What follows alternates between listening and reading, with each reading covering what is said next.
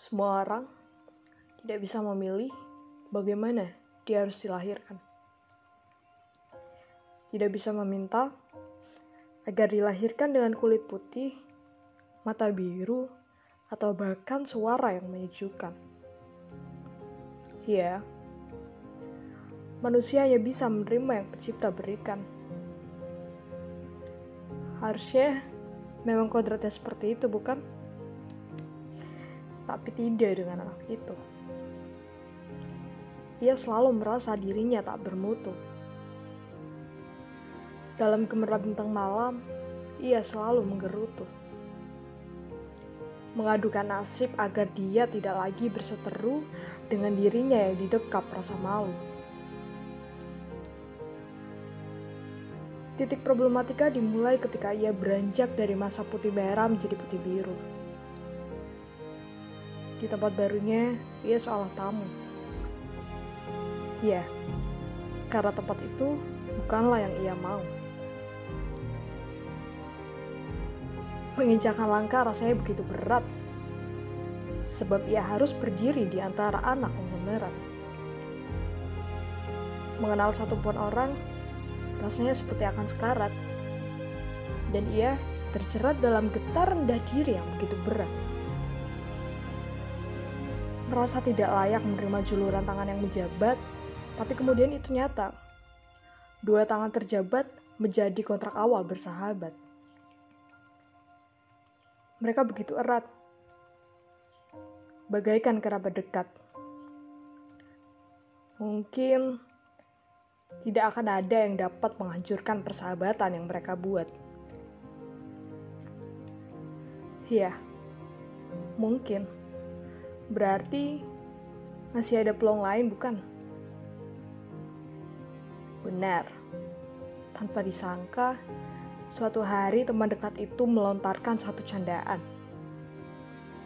Begitu sederhana, layaknya kebanyakan anak remaja lakukan dalam mencari kesenangan. Tunggu. Tapi ternyata berbeda kesan dengan anak yang mendengarkan. Raut wajahnya berubah dari sumringah menjadi sungkan. Satu kalimat candaan bernada ejekan mengkonstruksi pemikirannya. Pertemuan itu mengubah cara anak tersebut melihat apa yang ada dalam dirinya. Dan saat itu, keputusan membungkam kata menurutnya adalah bijaksana. Karena dia begitu terluka dengan gema suara yang selalu terngiang di kepalanya. Yang ada dalam hidupnya hanyalah kemarahan. Setiap hari, tidak ada rasa syukur yang ia naikkan pada yang mempunyai kehidupan. Sebaliknya, hidup dalam keputusasaan jadi sebuah jawaban. Sebab harapan yang cemerlang tidak pernah ia temukan dalam kehidupan. Ini salahmu Tuhan. Tanya yang selalu ia serukan dengan lantang. Kenapa aku diciptakan dengan segala keistimewaan yang hilang? Dan lihat, aku menjadi orang yang terbuang sekarang. Teruntuk kau yang sedang mendengarkan,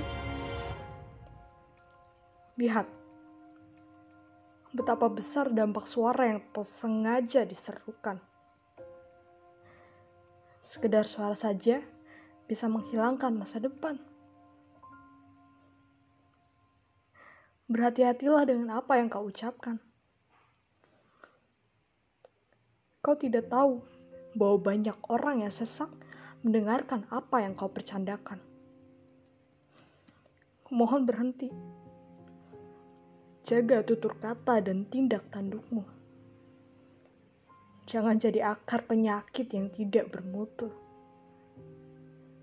Hindari menciptakan kesenangan diri yang menimbulkan masalah baru. Cobalah berpikir Bagaimana jika di posisi itu adalah dirimu? Sanggupkah kau bertahan hidup dalam keadaan membisu?